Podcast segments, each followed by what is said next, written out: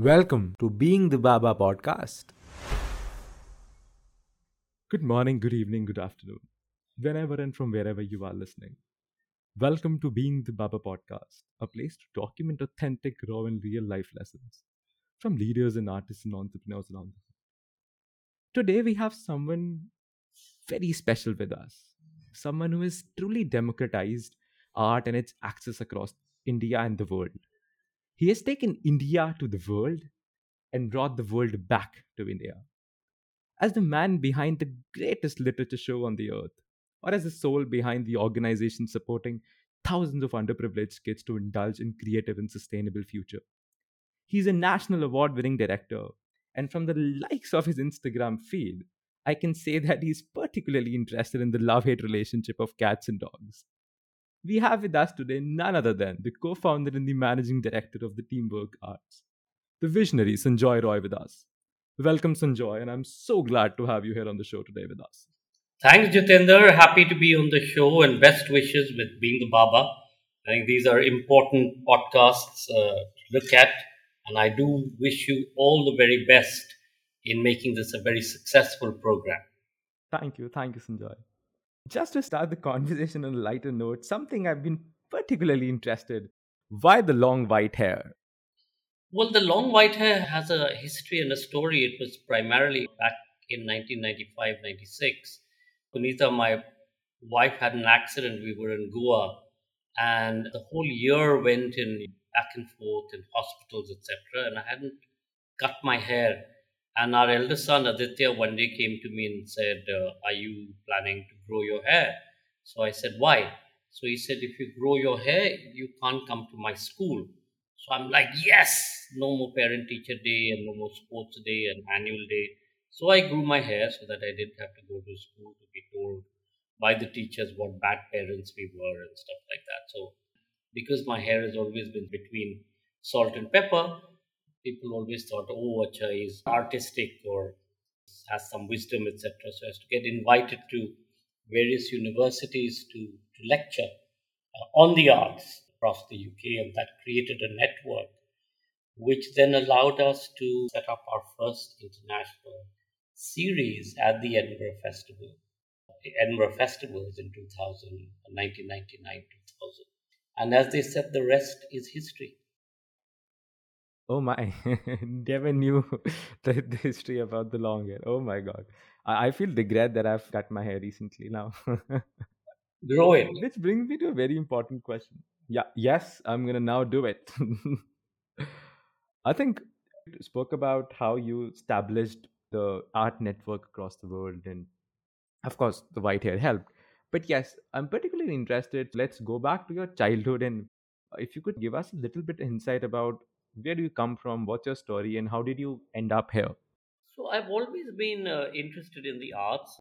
My school education was between London, where I learned to play the violin, and in Bombay at Cathedral and John Connon School, where I used to act and be part of the debating and declamation team. And then, of course, when I came to Delhi, to Delhi Public School, where theatre became the mainstay, and I did spent much more time rehearsing than I did in class learning anything else. And uh, so when I joined Stevens College for my university program, again, theatre became the primary interest. And I used to be doing a lot of street theatre, protesting on social change issues. And it was the end of that first year, I hadn't been to any of my classes. I had chosen philosophy, even though the principal then, Reverend Rajpal, insisted that I do either English or history. And he was like, young man, you know, why wouldn't you want to do English? And I said, you know, I've done Shakespeare to death and I don't want to do it anymore and I don't know anything about philosophy. He wasn't impressed at the fact that I was choosing philosophy, but I did. And initially, they didn't put my name on the philosophy list. They put my name on the history and English list. And I was like, no way. Um, you know, in those days, you could argue your way into a course of your choice. Then I did philosophy. And for the first year, I never went to class because I was too busy protesting or I was acting or doing these street plays across the country. on uh, sati and dowry deaths and all of this. And then at the end of the year, I think it was February, uh, Vijay Tankha, who was our philosophy professor, sent me a note saying, You haven't attended class, you won't be allowed to do your exam.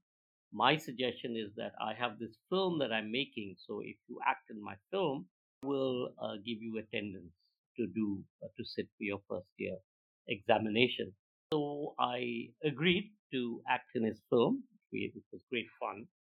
And uh, he and Dr. Vora and Dr. Gupta, they used to, we have three weeks or six weeks left for first year exams. So we're going to do your classes. And so we used to go off to the cafe or sit on the front lawn, near common room lawns of Stevens College. And they used to give me my lessons. And as it happened, I went on to top university that year. Thanks, or Vijay Tankha also introduced me to Theatre Action Group or Barry John's theatre company. So I went off to act there and this was in 79 80 did amadeus just how talented barry was and how amazing semi-professional theater was. Barry was an incredible director. I then went on to become the manager of tag and then i became its executive director. And the rest as they say was history. And then that's where i met punita uh, my wife. And um, when we decided to get married or rather when she said that you better propose to me otherwise you can't see me again my father in law said, So what do you do, young man? And I said, Well, I do theater. So he said, No, no, I mean, what's your day job? So I said, No, no, my day job is theater. That's what I do. And he wasn't impressed and he said, Well, how are you going to be supporting my daughter? And I said, There's nothing about supporting your daughter. She works in a big firm. She's a manager there and head of the Delhi office. And she's going to be supporting us. So he wasn't hugely enthused about my answer.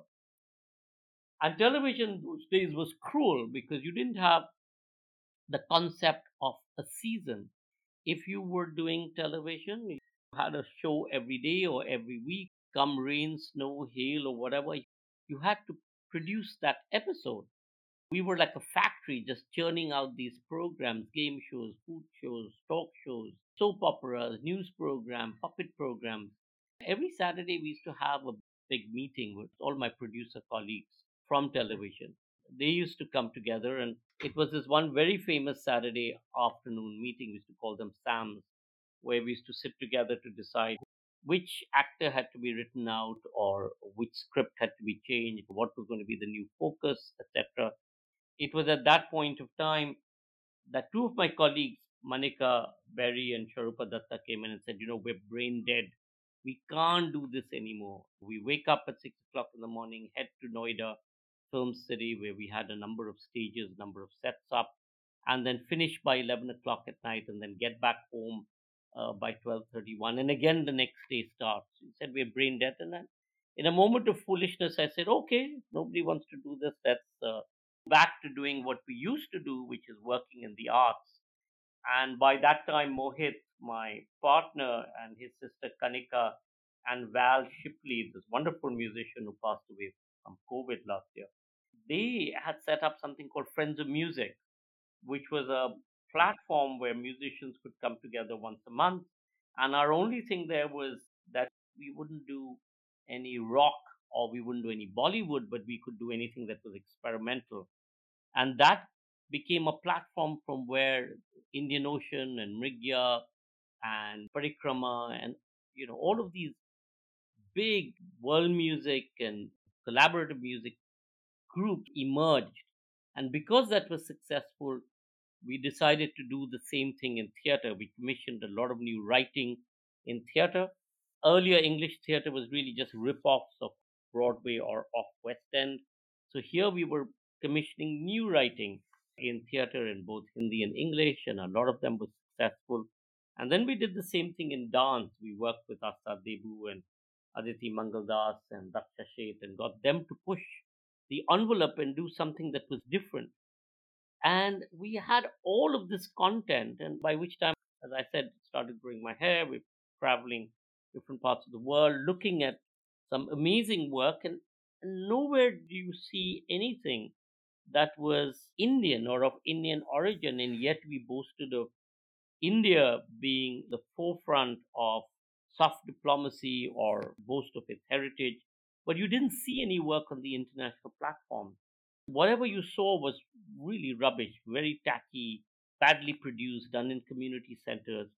So our thing was that can we start taking some of the work that we saw in India, which was fantastic, Aditi Mangaldas, Daksha Sheth, Astad Deboo, some of our theatre stuff, and take them to mainstream theaters and festivals in different parts of the world and produce them well.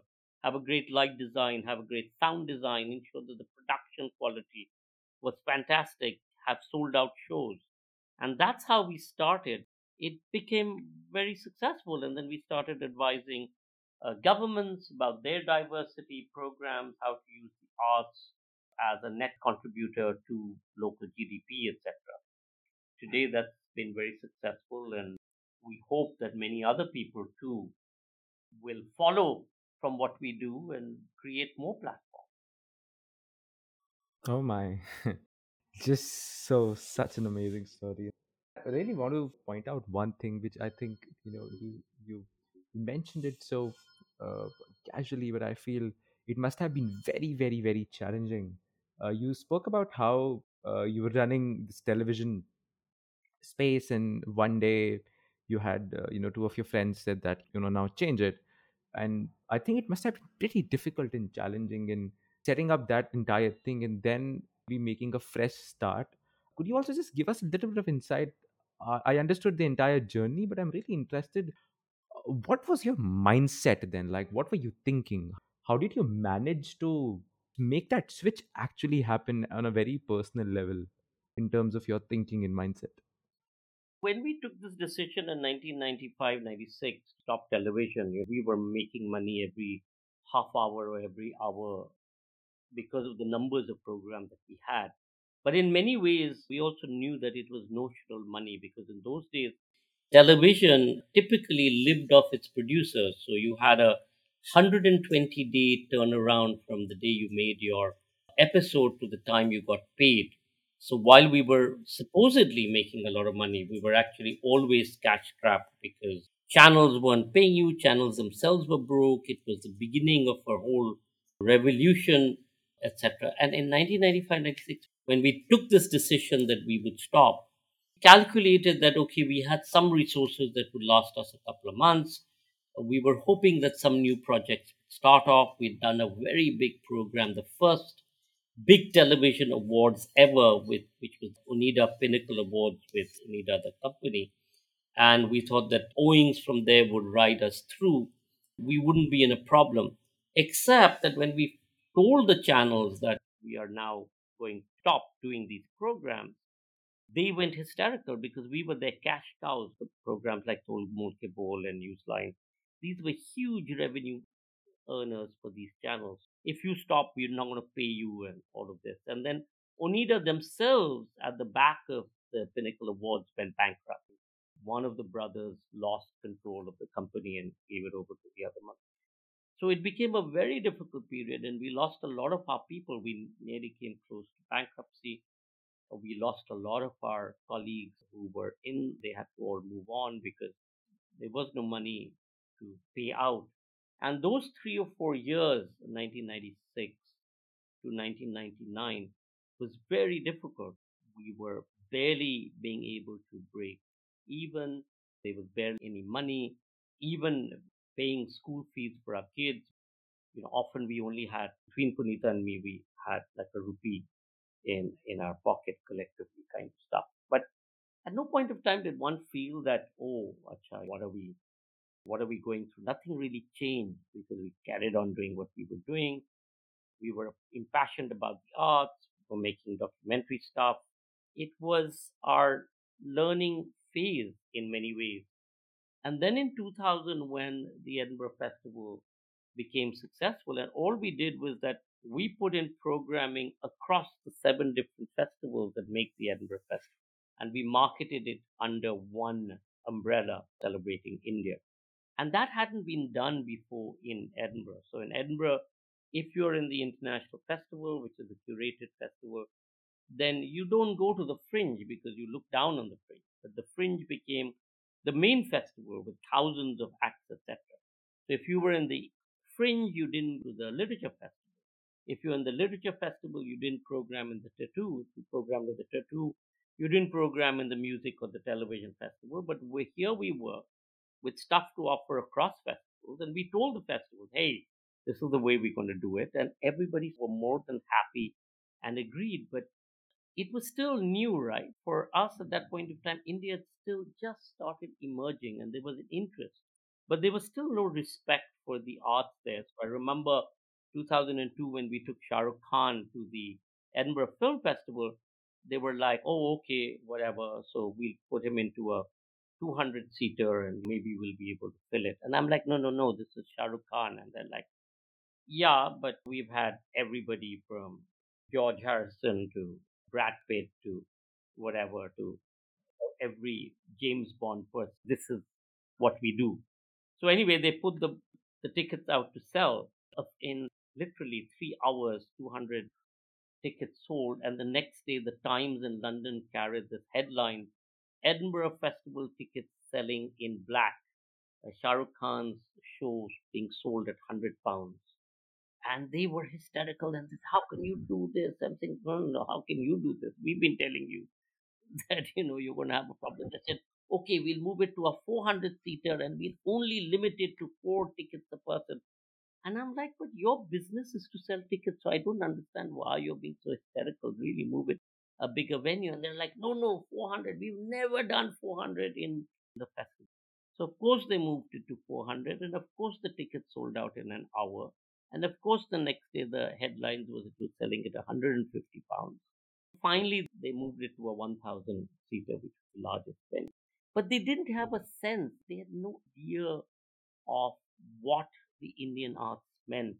Uh, at the Edinburgh International Festival, we hosted Brian McMaster, the festival director. I said, Come to India, stop being so Eurocentric and come and see our work. And I remember Mary Brennan, who is the critic for the Herald, saying to me, So, Sanjoy, tell me, what are you going to demonstrate? So, the six different ways that Indians stomp their feet. And so we invited Mary Brennan to India and took her around to Bangalore to Nrityagram and to Kalakshetra and to Tanushree Shankar and Mangaldas and opened her eyes in terms of what Indian arts meant. So it was a lot of trying to educate people.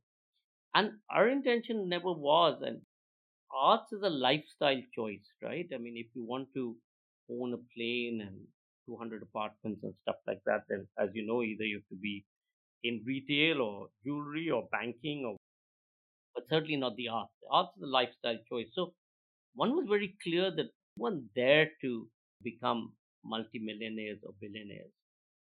But the kind of access that it had, you still went and you met everybody and everybody showed you respect and you never ever lacked for anything.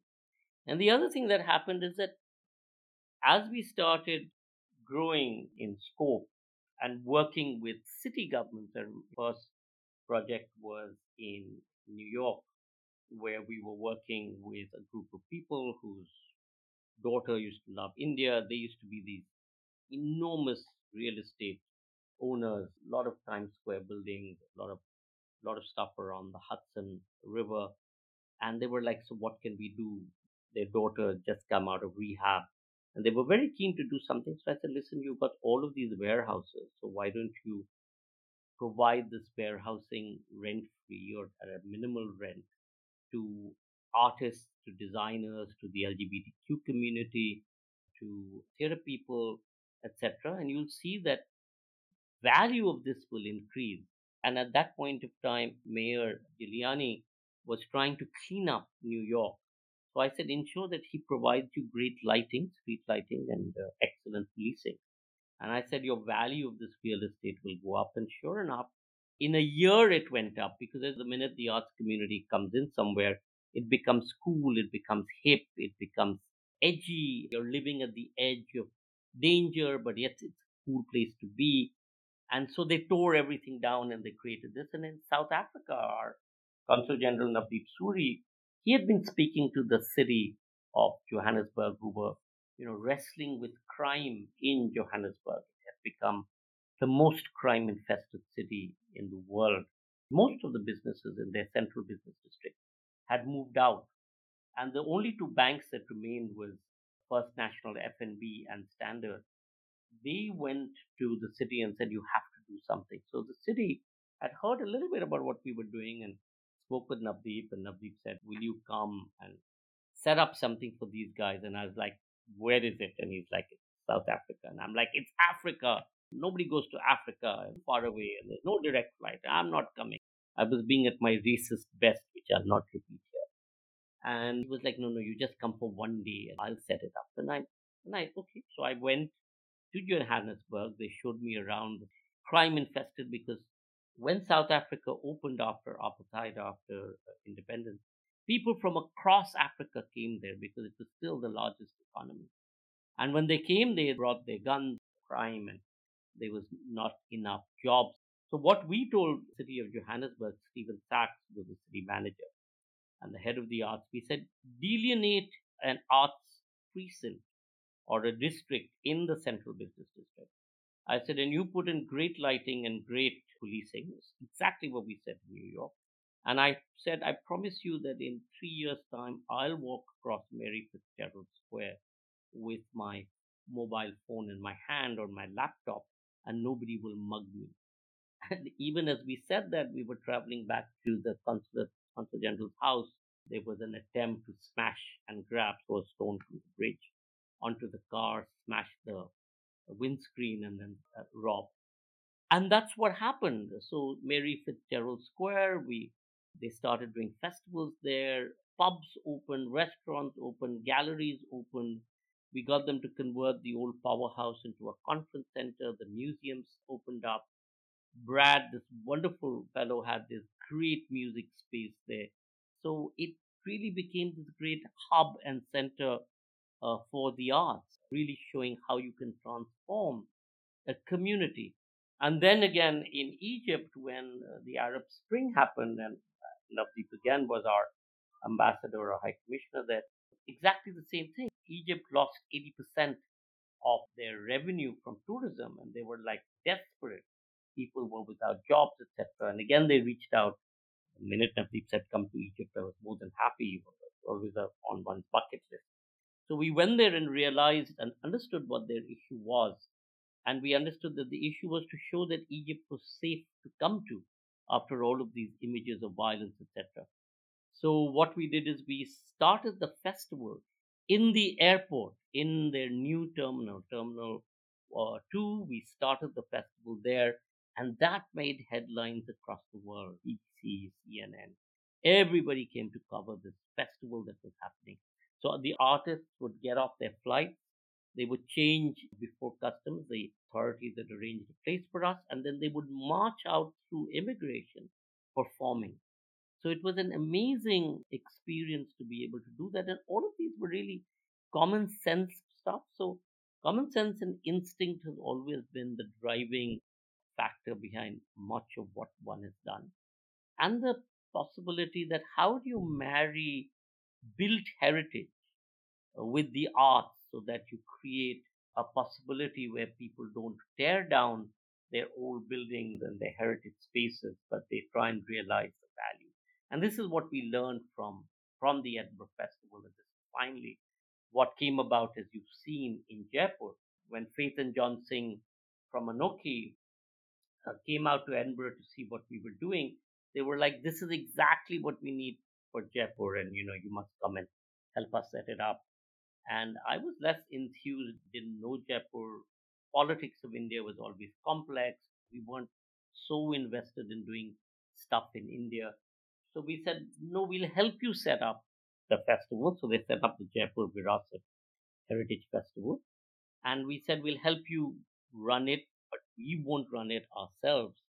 And of course, three or four years later, when the festival fell apart because of all of the obvious reasons, there were too many committees, vested interest, too little money, trying to do too much of stuff.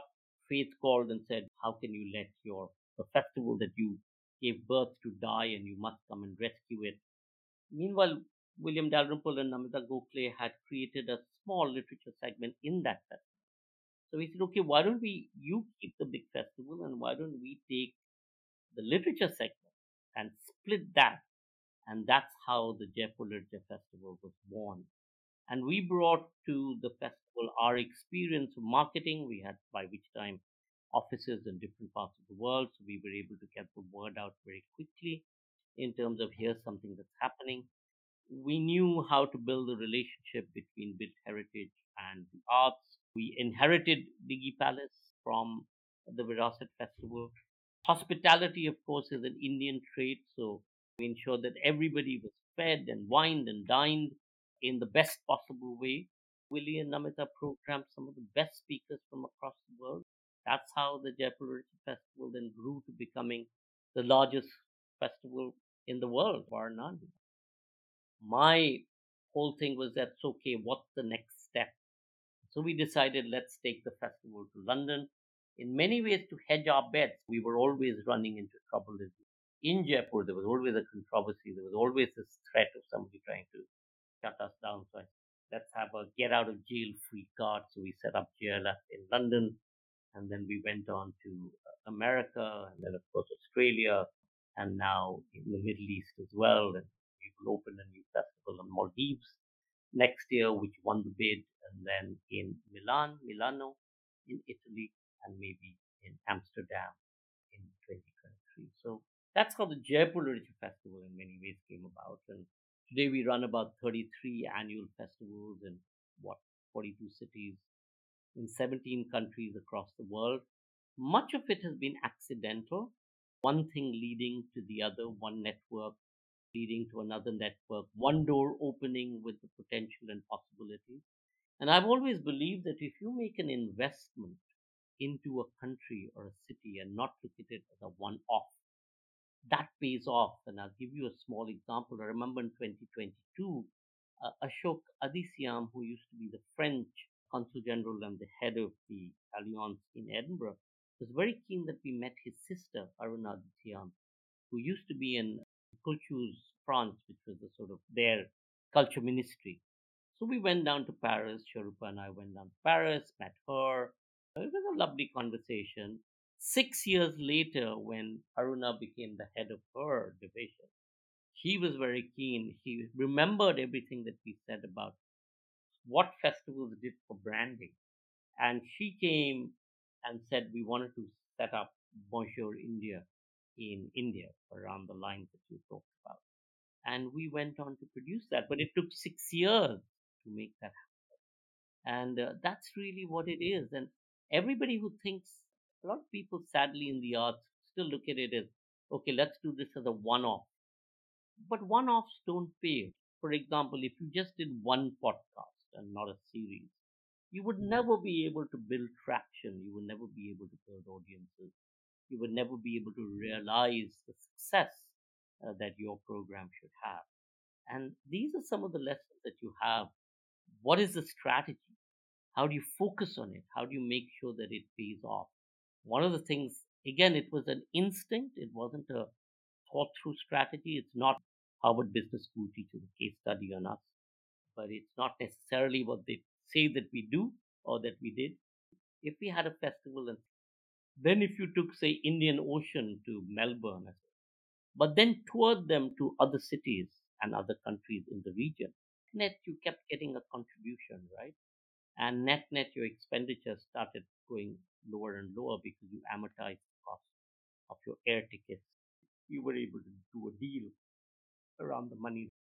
So that was the economic model which we tested very successfully, first in the UK and then in Australia, New Zealand, Singapore, now most parts of the world. Thank you for telling this so meticulously, Sanjoy. And I love the detailing. I love how you remember the names, the meetings, every single instance. Believe me, when I was hearing this, uh, you know, I, I was just like, my eyes were closed and I was listening to every single bit and I could picture in the details. And I absolutely feel that I just watched and I've just come out of a theater and watched a movie. Which brings me to uh, one thing which I particularly observed and which I really want to ask you. In you know, you've set up all of these festivals across the world. You've you've made things happen right from remote places, uh, be it from South Africa to going to Egypt or to all of these uh, uh, so many countries around the world. How has it affected you personally, and uh, you know what what sort of keeps you going on a very personal level? I understand that there's business and there's economy, and yet you know we have goals to do, but what keeps you motivated and what what sort of you know on a very personal level on a very deep personal level uh what keeps you going I perhaps are in that very small percentage of people who've chosen to do what I want to do, which is work in the arts. So when people ask me, how do you manage to do so much? I'm like, I don't see it as work, right? I see it as it's the passion, it's the love for it, and the rest of it follows. To any of your listeners, I'd always say, follow your passion. Money can't be a passion. Well, it is for a lot of people, but I'm saying money doesn't necessarily buy you everything. And here, traveled across the world, seeing good, bad, and ugly stuff. I mean, I've seen a lot of shit as well. But when you see something that opens up your heart and allows your mind to soar and your soul to soar when you touch with talent is just incredible. It's also the opportunity, right? Every day I wake up and I'm doing something that's different. I'm looking at a different aspect. It's not signing the same paper, it's not doing the same thing again and again and again. It's completely different. Each project of ours, each country, each city is a different challenge. Even if you say that, oh, but you're doing the same thing, you know, taking the same groups. No, but we present it differently. We understand the politics of it, the economics of it, the socio economic strata. We work with young people. We work with uh, people in difficult circumstances. We work with marginalized communities. And much of that also comes from my experience with street children. You know, set up Salaam Baalak Trust 32 years ago at the same time that one set up Teamwork Films. And the primary reason for that is one was traveling. We had kids who could afford everything. And yet, when you were stopped at a red light and you saw these kids who had nothing, one was clear that you needed to do something for them. So we started Nukkad in Theatre Action Group in uh, 1984 or 5. And the idea there was can we use the arts to provide these kids with an opportunity? And Barry used to work with, with theatre and education, and my training was in theatre and education and working with uh, those with mental challenges, using the arts with kids with mental challenges, etc., and seeing how you could help them you know, express themselves. And that stood us by great stead because even today, so many of our kids have been so successful, primarily because of what the arts allows you to do, right? It allows you to realize your own potential and maybe in many ways realize my own potential. Of course, there have been sacrifices on the way. COVID, for example, is a gigantic impact when we when when COVID hit us in March. I was in London. Ankur was, I think, in Morocco. Shams and our colleagues were in Turkey and Egypt, where we were wrapping up festivals. And I remember being on the tube on the central line with Lindy, our colleague in London, and I said, Lindy, what happens if COVID ever comes to London? Can you imagine what's going to happen to the underground? And we laughed. As India started shutting down its flights, all of us had to fly back. I flew back 6th of March, we first cancelled our Meta Theatre Festival. Then we cancelled our Hong Kong Festival. We cancelled Turkey. We cancelled Egypt. As lockdown loomed March 23rd, we realized that we only had two months of resources with us. We are 100 people strong in teamwork. So, how will we manage? And I was clear that either we would all survive or we would all go down together. I didn't want to ask people to leave in a time of difficulty because I was like, so where will they go? How will they manage? So we cut salaries, which was obviously, it had to be done.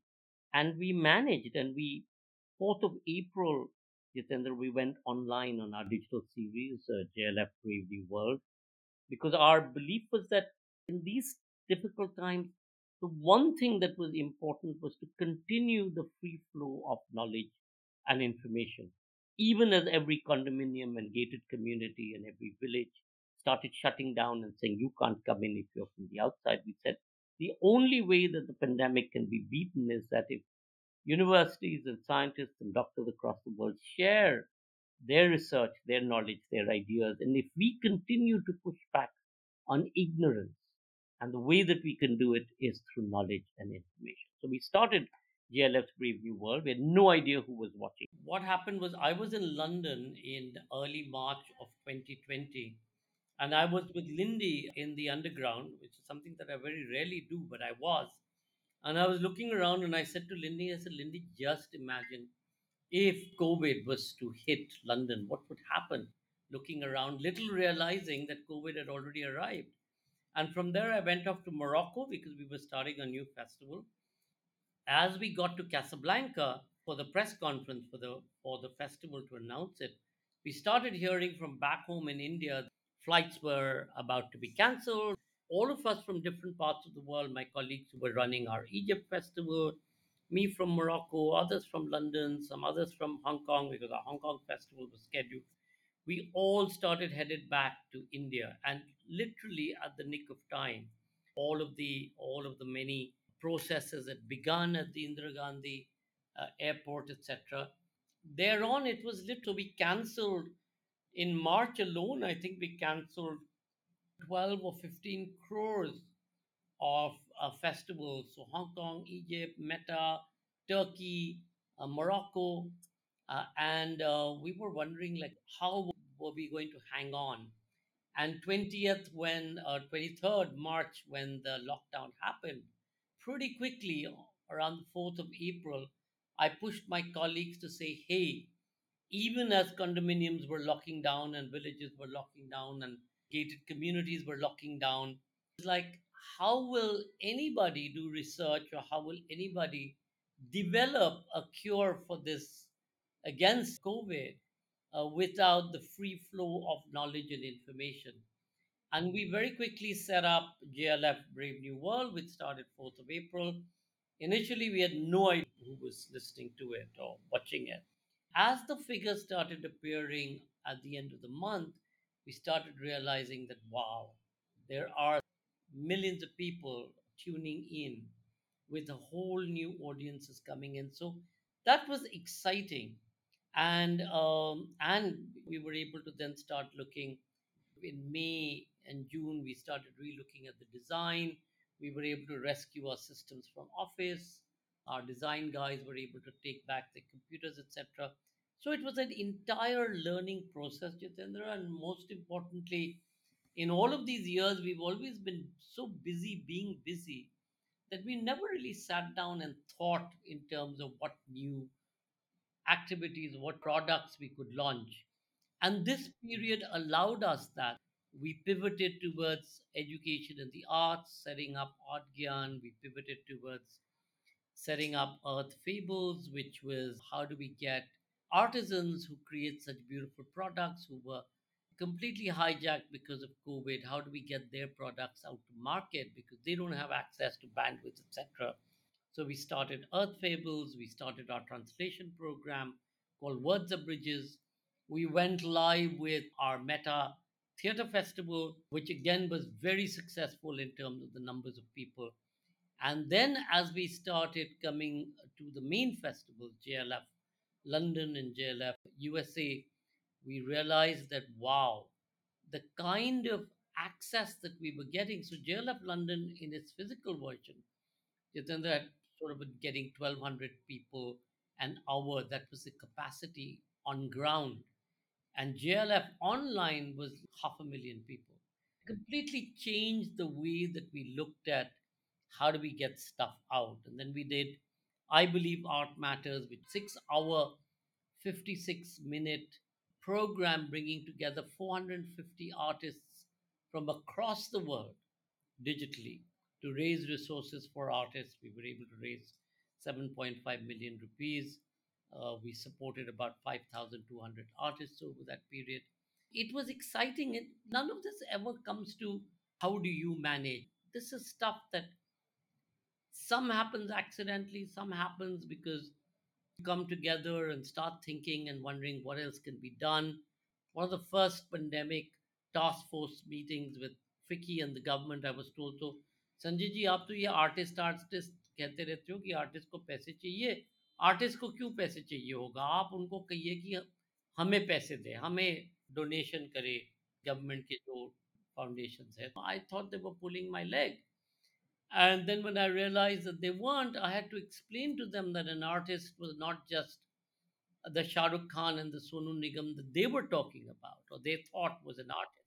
It was the Ragi in the Gurdwara to the tent maker to the flower seller in New Market to the caterer to the in Bengal to the Theyyam performers in Kerala from the Mallakhamb performers to the who worked in Bollywood or Tollywood or Kollywood or wherever they were working. And it was a giganimous sector which needed help and support and awareness and nobody was looking at them and nobody's looked at them even 18 months later. So so much for any policy driven stuff. So we started i believe as an advocacy program which then immediately got converted into a fundraising program because that was the need of the moment so all of this really helped reinvent the wheel to some extent and create new programs and new stuff. Where do we go from here, Sanjoy? What's next? What do you think? Where do we go from here as the world starts opening back? What do you think? Where do we go as generation, as humanity, from where we are today to next? So I don't think the world will open up anytime so soon as we know it. And I don't think there's any going back, Jitendra, because this virus is here to stay. And even if it's not this virus, it'll be something else. And anyway, every indication is that the pandemic of COVID 19, like Spanish flu, would be around for five years, which will be around 2025, by which time it would have run through the world and have become a much less lethal version of what it is right now. It ain't any time going back. So I really think it's time to look into the future and some of the things that the pandemic has done has allowed us to introspect, has changed the very notion and nature of working, of office, of the sense of space. We need to relook at some of that. We need to look at the environment. We need to look at how we encroach the spaces that wildlife take as their own. We need to relook at everything from how do we package something to what is the kind of stuff that we sell or we buy? Do we need simple things? Look at weddings, reinvented completely from we have to have at least 10,000 people at our wedding celebrations to be cool to wow, we have 50 people in each of our celebrations and it's a unique event and unique experience that we're doing. All of this will change. Architecture will change, the sense of space.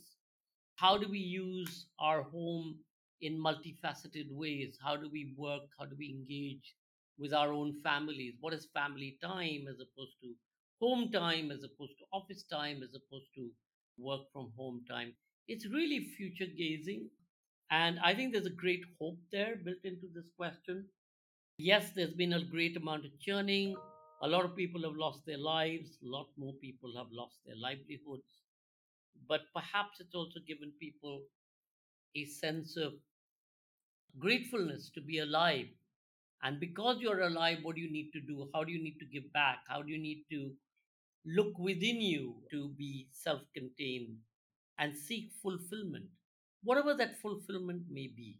And look at this as a going forward rather than a going back.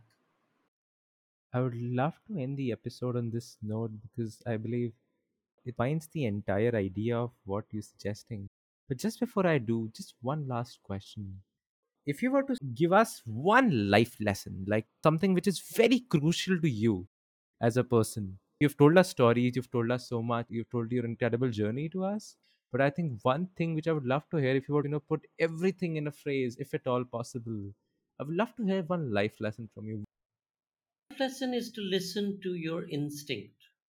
I believe that we come into this world with our guides or gurus or people look after us in many ways, and they are the voices that we have in our head, giving you that when you wake up in the morning and you're meditating, you get your messages, what to do, what not to do.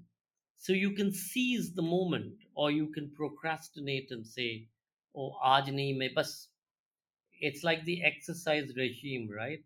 I will start my exercises tomorrow. I'll give up smoking day after or i'll cut down on eating day day after. You have to seize the moment. Man must take the tide as it comes in or if they miss that they miss the opportunity of having been actually been able to make that choice now it's not necessarily that every choice and every intent and every intuition will lead to success so then you need to relook at what do you mean by success and what is success and what is the aim and what is the goal and is the journey uh, the lesson. And for me, it's always the journey is the lesson. Yes, it's successful. No, it's not successful, etc. Those are comparative. Those are in many ways subjective. It's like a doctor when he operates on a patient and says the operation was successful, but the patient died. So the doctor says, Hey, I stitched him up properly, I took out the organ, but everything else didn't work, so the patient died, but tough.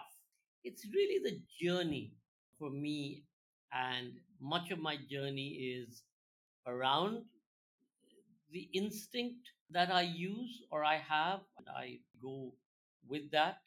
I try and take as many people with me in that process. Superb. I think I would love to end the episode on this note then. Thank you, Sanjoy. Thank you for your time. Thank you for all the incredible stories and lessons. Thank you, Jitendra. Take care. You look after yourself. Yes, very well. You too. Bye bye. Thank you for listening. Stay tuned for more episodes.